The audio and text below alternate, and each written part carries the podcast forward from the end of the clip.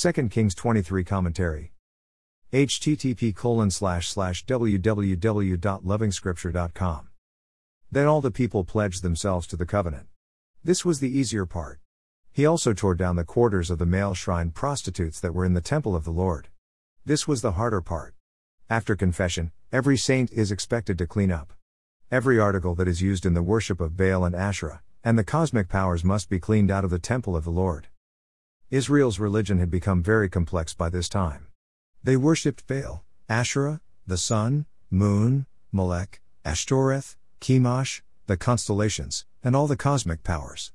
Male shrine prostitution would be the brothel business of today, but it had religious importance. Nothing has changed. Satanism remains very complex. It is a factory meant to produce for all tastes, present or future. They are constantly innovating new ways to fit every purpose. By the sovereignty of the Lord, men can decide their own destiny. But the saint should be very worried when these objects and systems are installed in the temple of the Lord. Indeed, it is a matter of great concern that all these pagan worship objects and systems existed right in the midst of God's people. You easily understand why the Lord scattered Israel from the land of promise. Which saint hasn't sat down to look at their own lives and concluded that their own lives aren't very different from the sad times of Josiah? We have many gods today. They have different names. They come in different shapes. The flight was great because the weather was very good. I passed my exams because I prepared very well. My health is on top because of my healthy eating patterns. I made it because I joined a very good company. Global warming is harming the environment. Careless and malicious scientists are causing diseases. Sit down and look at it.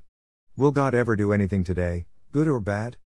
Josiah visit the past and demolish the altar at Bethel. The cities of Bethel and Dan had hosted golden calves which Jeroboam declared as Israel's gods. Let not the saint live with an anger problem which he inherited from a great grandfather who fought everywhere, at the bar, at school, or even at home. It is to Josiah's credit that the scripture says, Neither before nor after Josiah was there a king like him who turned to the Lord as he did, with all his heart and with all his soul and with all his strength, in accordance with all the law of Moses. Jehoahaz became king after the death of his father Josiah. He didn't last. The king of Egypt swept in and exiled him. Another of Josiah's sons named Eliakim was selected by Pharaoh to reign in Jerusalem. His name was changed to Jehoiakim. We shall read more about the reign of Jehoiakim tomorrow. As we can easily see, things are falling apart. Josiah would be the last king proper. Even by the time of Josiah, the once mighty kingdom that we saw under David and importantly under Solomon, is only a little more than a city state. No one wants the word of the Lord to be fulfilled this way. More resources visit http www.lovingscripture.com.